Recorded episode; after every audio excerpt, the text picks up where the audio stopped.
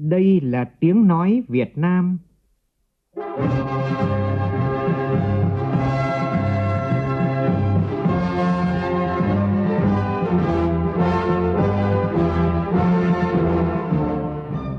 là tiếng nói Việt Nam, phát thanh từ Hà Nội, thủ đô nước Cộng hòa xã hội chủ nghĩa Việt Nam.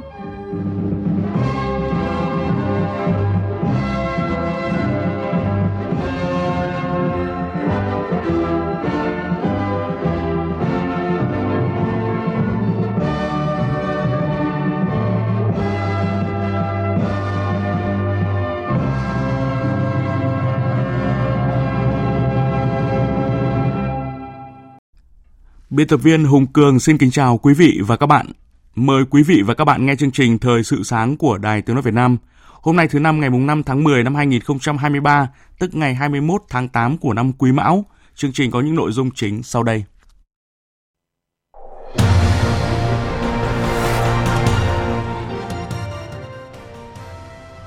Thủ tướng Chính phủ ra công điện yêu cầu tập trung các giải pháp cấp bách trong chống khai thác hải sản bất hợp pháp để chuẩn bị đón và làm việc với đoàn thanh tra của Ủy ban châu Âu lần thứ tư. Công nhân ở thành phố Hồ Chí Minh xoay sở làm thêm để trang trải cuộc sống khi bị mất việc và giãn việc. Cục Thể dục Thể thao thay huấn luyện viên đội tuyển bóng bàn trẻ quốc gia để xác minh thông tin ăn chặn tiền của các vận động viên. Trong phần tin quốc tế, Trung Quốc phản đối lệnh trừng phạt của Mỹ liên quan đến các công ty hóa chất Ba Lan, Hungary bỏ phiếu phản đối hiệp ước di cư của Liên minh châu Âu. Trong chương trình có bình luận nhan đề đường sắt tốc độ cao cần đột phá để phát triển.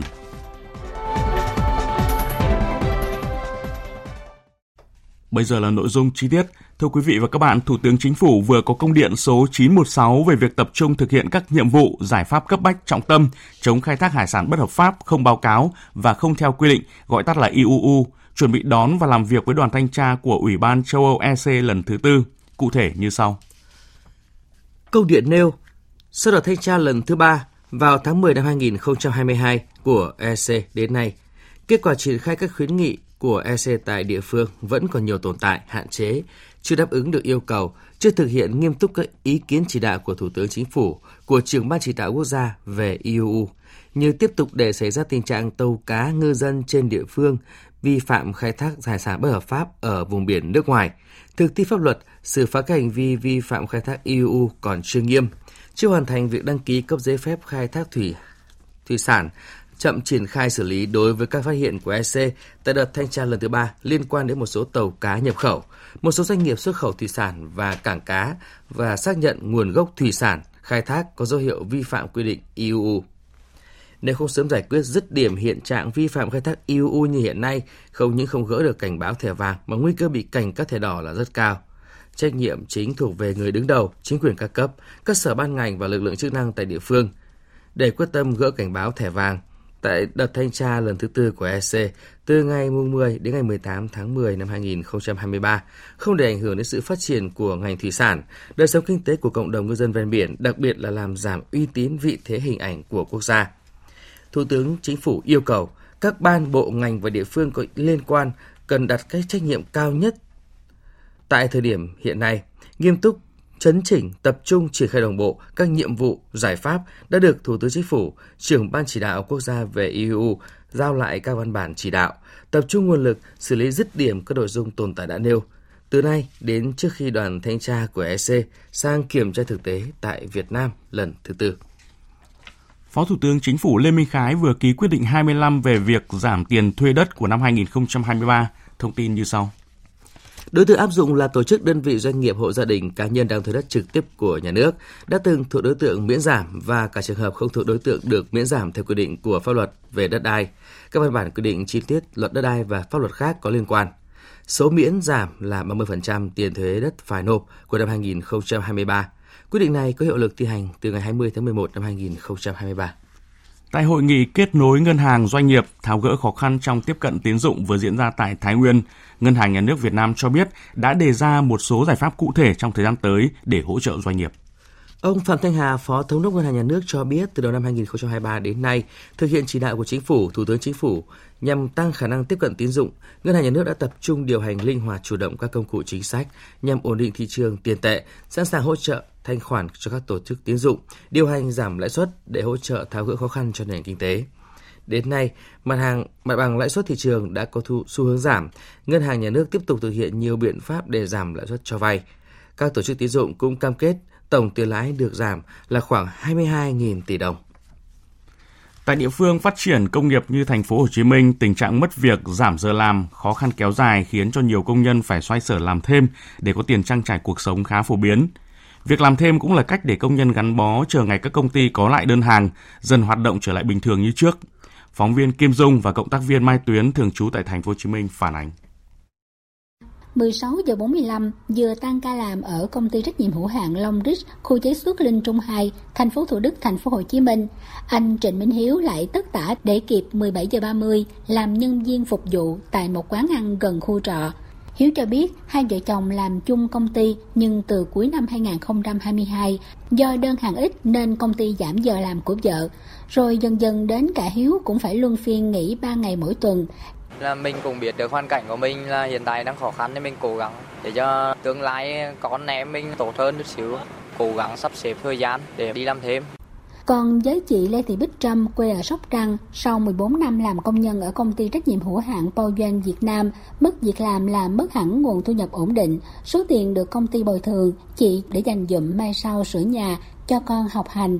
Chị tạm nhận việc gia công xếp túi ni lông tại nhà, mỗi túi xếp hoàn chỉnh chị Trâm được trả 250 đồng, một ngày thu nhập của chị hơn 100.000 đồng.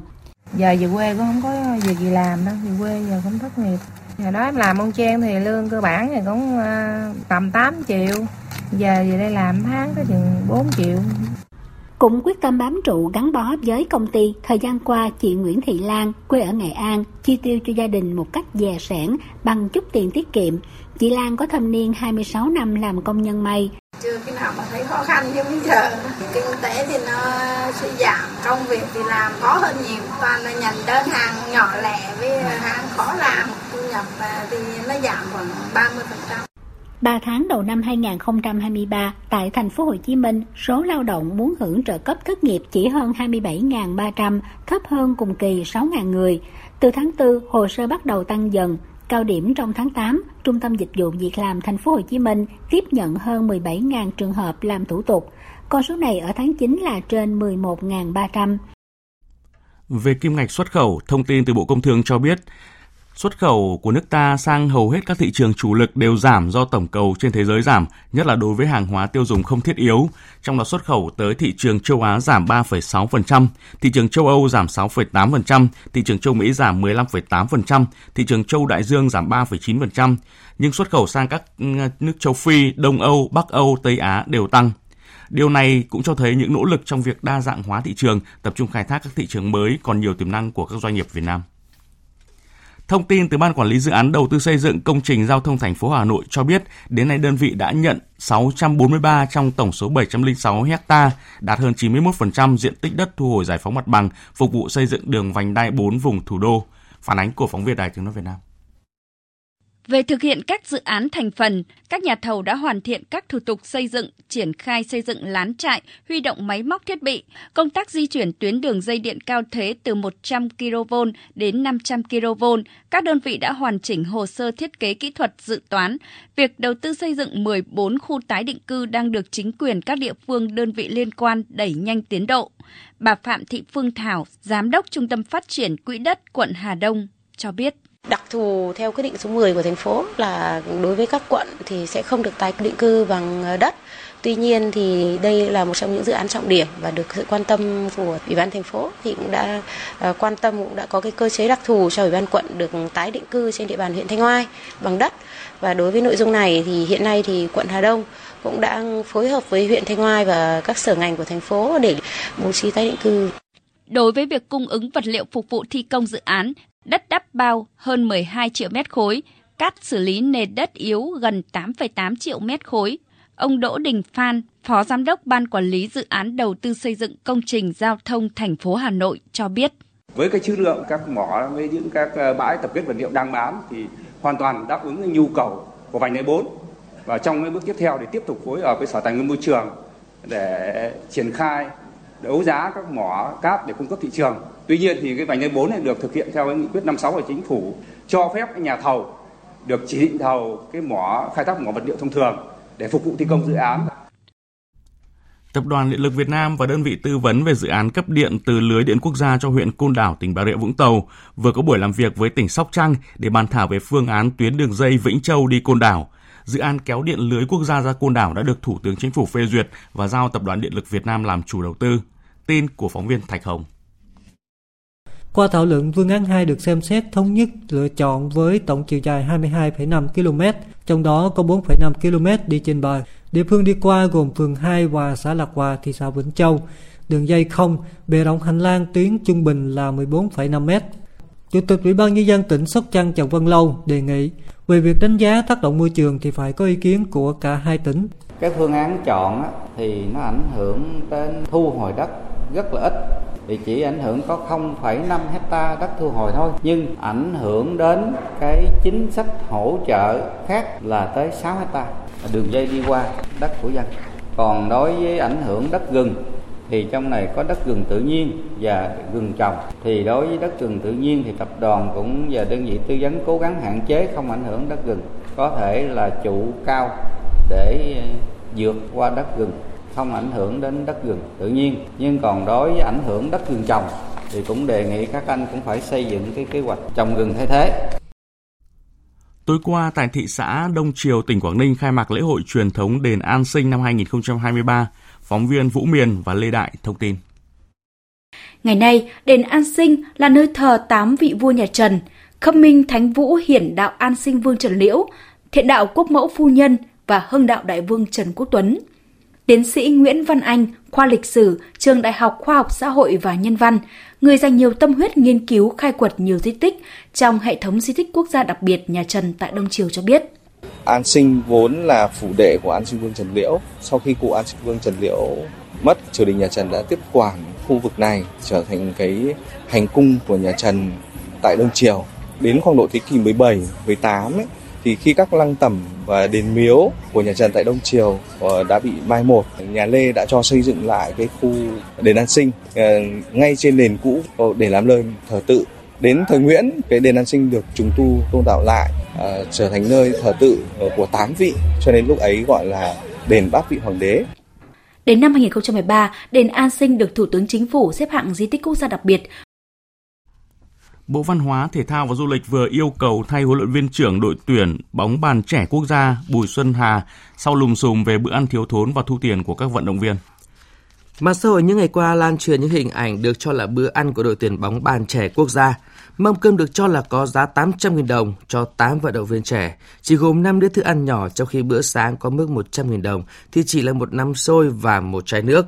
Cùng với đó, có vận động viên cũng thông tin về việc phải nộp một khoản tiền từ 1 đến 5 triệu đồng mỗi tháng cho huấn luyện viên trưởng Bùi Xuân Hà, gây bức xúc dư luận. Chiều qua, trên cơ sở kết quả giả xác minh sự việc, thể dục thể thao Cục Thể dục Thể thao cho thôi tập huấn đối với ông Bùi Xuân Hà là huấn luyện viên trưởng và ông Tô Minh, huấn luyện viên đội tuyển bóng bàn trẻ quốc gia từ ngày mùng 5 tháng 10 tại Trung tâm huấn luyện thể thao quốc gia Hà Nội. Đơn vị này cũng khẳng định sẽ tổ chức buổi họp báo để công bố thông tin công khai, minh bạch. Chuyển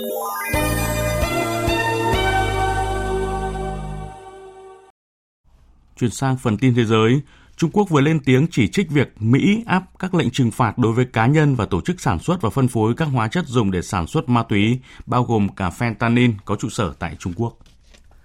Hôm 3 tháng 10, Mỹ công bố các lệnh trừng phạt đối với 25 cá nhân và tổ chức có trụ sở tại Trung Quốc, cùng với ba bên khác ở Canada, chuyên sản xuất và phân phối các hóa chất dùng để sản xuất ma túy. Ngoài ra, Mỹ cũng đưa ra 8 bản cáo trạng buộc tội các công ty và nhân viên sản xuất hóa chất, đồng thời cáo buộc chuỗi cung ứng toàn cầu Pentadin thường bắt đầu từ ở Trung Quốc. Phản ứng tại cáo buộc của Mỹ, Bộ Ngoại giao Trung Quốc khẳng định chính phủ nước này là một trong những quốc gia đầu tiên trên thế giới quản lý các chất như fentanyl. Trung Quốc đã trấn áp nghiêm ngặt tội phạm ma túy và triển khai biện pháp kiểm soát khắc nghiệt nhất đối với tiền chất hóa học đồng thời bày tỏ kiên quyết phản đối lệnh trừng phạt và truy tố của Mỹ là hành vi xâm phạm nghiêm trọng các quyền và lợi ích hợp pháp của các doanh nghiệp và cá nhân liên quan. Chủ tịch Hạ viện Mỹ Kevin McCarthy đã bất ngờ bị phế truất sau cuộc bỏ phiếu lịch sử ngày hôm thứ Ba vừa qua. Việc không có người đứng đầu đã khiến cho các hoạt động của Hạ viện tạm thời bị gián đoạn. Tin của phóng viên Phạm Huân thường trú tại Mỹ. Trong diễn biến mới nhất, lãnh đạo đa số tại Hạ viện Steve Scalise và hạ nghị sĩ Jim Jordan ngày 4 tháng 10 đã thông báo ứng cử vị trí Chủ tịch Hạ viện. Trong thư gửi các hạ nghị sĩ Cộng hòa, cả hai ứng cử viên đều kêu gọi đoàn kết trong nội bộ đảng này, đồng thời vượt qua mâu thuẫn để tập trung cho các mục tiêu chung. Hai ứng cử viên này dự kiến sẽ phát biểu trước các nghị sĩ Cộng hòa khi Hạ viện Mỹ quay trở lại làm việc vào thứ Ba tuần sau và cuộc bỏ phiếu bầu Chủ tịch Hạ viện Mỹ có thể sẽ được tổ chức một ngày sau đó. Tổng thống Joe Biden đã kêu gọi sớm bầu ra Chủ tịch Hạ viện mới để các thành viên Quốc hội có thể quay trở lại làm việc trong bối cảnh ngày 17 tháng 11 đang tới gần khi Quốc hội cần có tiếng nói chung về ngân sách cho năm tài khoá mới. Nếu không, chính phủ Mỹ lại một lần nữa phải đối mặt với nguy cơ đóng cửa. Nguồn tin ở Bruxelles cho biết Ba Lan và Hungary đã bỏ phiếu chống lại phần cuối cùng của Hiệp ước tái định cư người di cư của Liên minh châu Âu trong cuộc họp của các đại sứ các nước Liên minh châu Âu tại Bỉ. Phóng viên Hải Đăng theo dõi khu vực Đông Âu tổng hợp thông tin. Cộng hòa Séc, Slovakia và Áo đã bỏ phiếu trắng. Ba Lan và Hungary đã bỏ phiếu chống lại hiệp ước tái định cư cho người di cư của EU. Ba Lan cũng là quốc gia kiên quyết phản đối kế hoạch của EU vì nước này coi yếu tố đoàn kết bắt buộc của kế hoạch này bao gồm cả hình phạt tài chính đối với việc không chấp nhận người di cư là hoàn toàn không phù hợp. Dự thảo quy định các thành viên EU sẽ phải chấp nhận hạn ngạch ban đầu là 30.000 người di cư từ các quốc gia phải chịu gánh nặng di cư từ Trung Đông và châu Phi như Hy Lạp và Italia, hoặc phải trả 22.000 euro cho mỗi người di cư không tiếp nhận. Đa số các nước ủng hộ cho đề xuất, tuy nhiên Ba Lan và Hungary đã phản đối mạnh mẽ các quy định này vì cho rằng không phù hợp. Một số các quốc gia EU bao gồm cả Ba Lan gần đây cũng đã áp dụng các biện pháp kiểm tra biên giới để ứng phó với tình trạng di cư gia tăng, ảnh hưởng đến một số các quốc gia thành viên của khối. Người đứng đầu Ủy ban quân sự Tổ chức Hiệp ước Bắc Đại Tây Dương NATO Rob Bauer vừa kêu gọi tăng cường sản xuất vũ khí và đạn dược bởi kho vũ khí của khối này đã chạm đáy do cuộc xung đột ở Ukraine. Phát biểu tại khai mạc diễn đàn an ninh Warsaw Bắc ở Ba Lan, ông Rob Bauer nêu rõ, dù ngân sách cho quân sự đã tăng theo từng năm, nhưng ngành công nghiệp vũ khí của NATO lại không tăng khả năng sản xuất. Điều này đã dẫn tới việc giá vũ khí ngày một tăng cao, kể cả trước khi xung đột tại Ukraine xảy ra. Cùng với việc NATO hỗ trợ vũ khí cho Ukraine trong khi lực lượng vũ khí mới không được nhập vào đã khiến cho vũ khí chạm đáy. NATO kêu gọi ngành công nghiệp vũ khí của khối này tăng cường sản xuất với nhịp độ cao hơn và khối lượng lớn hơn nữa. Hôm qua, Thổ Nhĩ Kỳ đã công bố danh tính hai thủ phạm gây ra vụ tấn công khủng bố nhằm vào Bộ Nội vụ nước này ở thủ đô Ankara, đồng thời khẳng định sẽ có các biện pháp ứng phó mạnh mẽ. Phóng viên Tuấn Nguyễn theo dõi khu vực Trung Đông thông tin. Bộ Nội vụ Thổ Nhĩ Kỳ đã tiết lộ danh tính các thủ phạm gây ra vụ tấn công nhằm vào cơ quan an ninh nước này tại thủ đô Ankara hôm 1 tháng 10 vừa qua là Hassan Agus và Oskan Sahin, hai thành viên của tổ chức Đảng Công nhân Người Quốc. Ngoại trưởng Thổ Nhĩ Kỳ khẳng định tất cả các cơ sở hạ tầng và năng lượng thuộc tổ chức Đảng Công nhân Người Quốc ở Syria và Iraq sẽ trở thành mục tiêu hợp pháp cho các cuộc tấn công của lực lượng an ninh, quân sự và tình báo Thổ Nhĩ Kỳ. Quan chức Thổ Nhĩ Kỳ khẳng định lực lượng vũ trang nước này sẽ đáp trả vụ tấn công ở Ankara bằng phản ứng mạnh mẽ và hữu hình để khiến những kẻ khủng bố một lần nữa phải hối hận về hành động của mình. Tiếp theo là một số thông tin thể thao.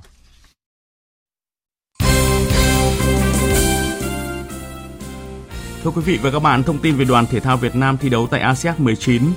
Trong ngày hôm qua, đoàn có thêm tấm huy chương vàng thứ hai do đội tuyển cầu mây nữ Việt Nam đem lại. Đội đã thắng đối thủ Indonesia 2-1 tại chung kết và giành huy chương vàng đầu tiên nội dung đồng đội 4 nữ ở một kỳ ASEAN. Ở môn điền kinh, màn so tài của đội tiếp sức 4 x 400 m nữ tại chung kết được quan tâm khi Nguyễn Thị Hiền, Nguyễn Thị Hằng, Nguyễn Thị Ngọc, Hoàng Thị Minh Hạnh trên đường chạy. Tuy nhiên với kết quả 3 phút 31 giây 61, đội chỉ về đích vị trí thứ tư chung cuộc, không giành được huy chương tại ASEAN này. Đến lúc này đoàn thể thao Việt Nam xếp thứ 19 trên bảng xếp hạng với 2 huy chương vàng, 3 huy chương bạc và 19 huy chương đồng. Thể thao quốc tế, Tối qua, Chủ tịch Liên đoàn bóng đá thế giới FIFA là ông Gianni Infantino đã công bố các quốc gia giành quyền đăng cai World Cup 2030 và điều đặc biệt, giải đấu sẽ lần đầu tiên được tổ chức ở 6 quốc gia. Trong đó, ba nước chủ nhà chính thức sẽ là Maroc, Tây Ban Nha và Bồ Đào Nha. Và ba trận đấu đầu tiên của giải sẽ được diễn ra ở Uruguay, Argentina và Paraguay để kỷ niệm 100 năm kể từ kỳ World Cup đầu tiên. Lễ khai mạc hay các trận đấu còn lại của giải vẫn sẽ được tổ chức ở ba nước chủ nhà chính. Tất cả 6 đội tuyển được nêu trên sẽ có quyền vào thẳng vòng chung kết mà không phải đá vòng loại. Tiếp theo là kết quả một số trận đấu bóng đá quốc tế diễn ra đêm qua tại vòng bảng Champions League. Atlético Madrid thắng Feyenoord với tỷ số 3-2, Celtic để thua Lazio tỷ số 1-2, Porto thua Barca 0-1, Dortmund hòa AC Milan 0-0, Newcastle thắng đậm Paris Saint-Germain với tỷ số là 4-1, còn Leipzig để thua Manchester City với tỷ số là 1-3.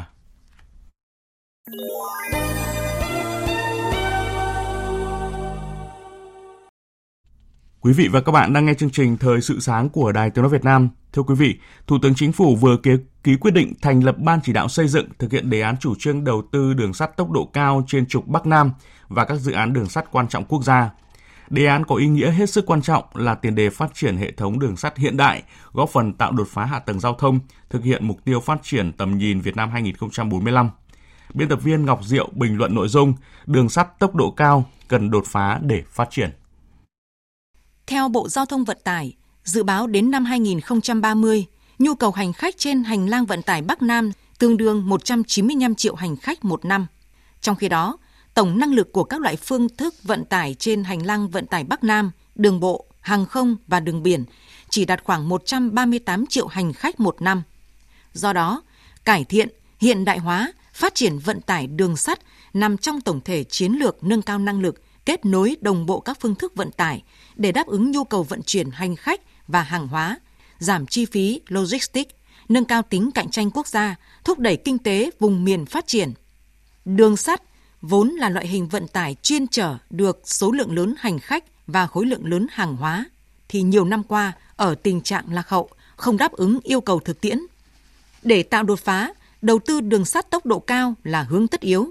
Tuy nhiên, cũng đã hơn chục năm kể từ khi chuyện đường sắt cao tốc được bàn tới với nhiều quan điểm tranh luận, thậm chí là trái ngược trong xã hội, giới chuyên gia, từ sự cần thiết về tính khả thi, rồi vấn đề lựa chọn công nghệ nào, vốn đầu tư ra sao, chọn loại tàu, vận tốc bao nhiêu, vân vân.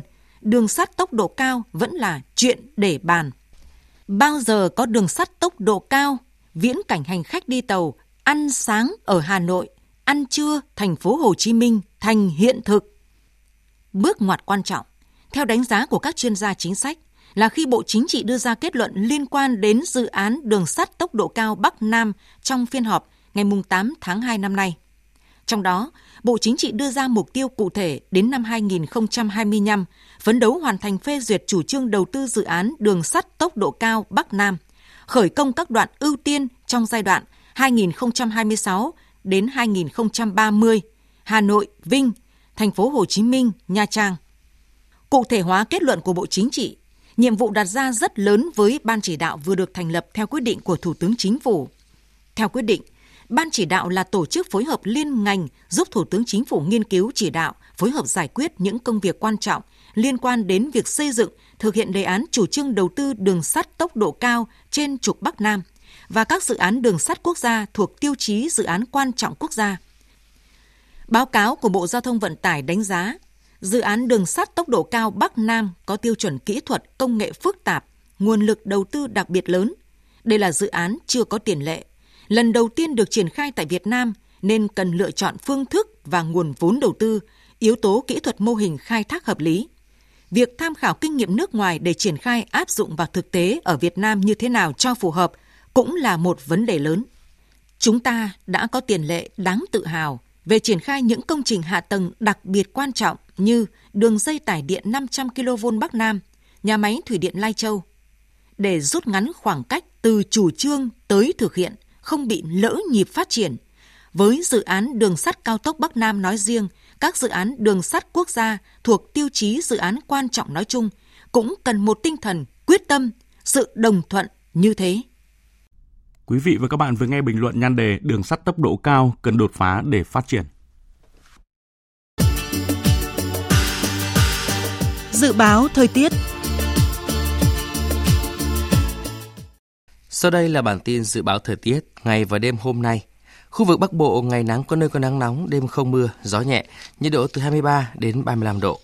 Khu vực từ Thanh Hóa đến Thừa Thiên Huế ngày nắng, chiều tối và đêm có mưa rào và rông vài nơi. Riêng phía Nam chiều tối có mưa rào rải rác và có nơi có rông, gió nhẹ, nhiệt độ từ 24 đến 34 độ. Khu vực từ Đà Nẵng đến Bình Thuận ngày nắng, chiều tối và đêm có mưa rào và rông vài nơi.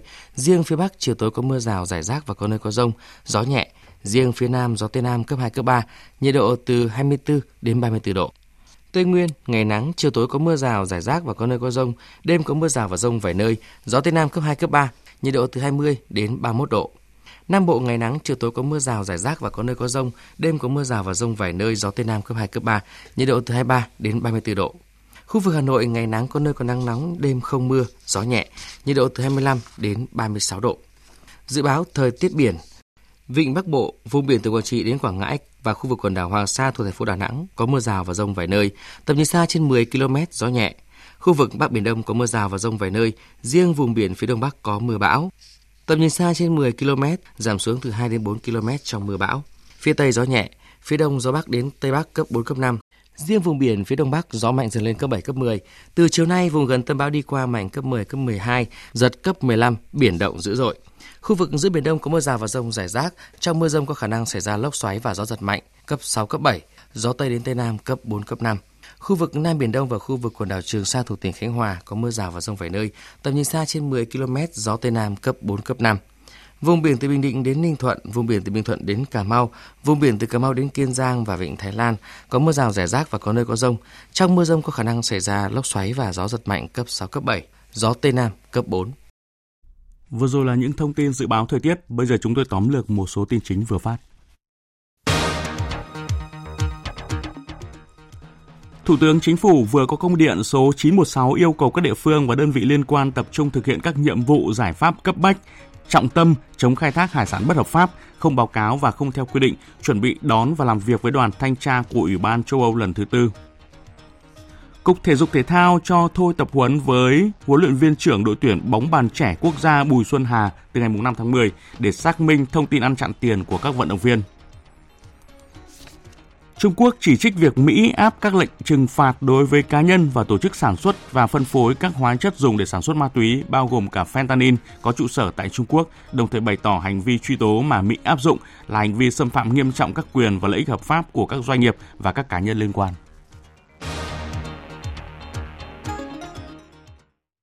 Phần tóm lược những tin chính vừa rồi đã kết thúc chương trình Thời sự sáng nay của Đài Tiếng Nói Việt Nam. Chương trình hôm nay do biên tập viên Hùng Cường, Nguyễn Kiên thực hiện với sự tham gia của phát thanh viên Sơn Tùng, kỹ thuật viên Thùy Linh, chịu trách nhiệm nội dung Hàng Nga.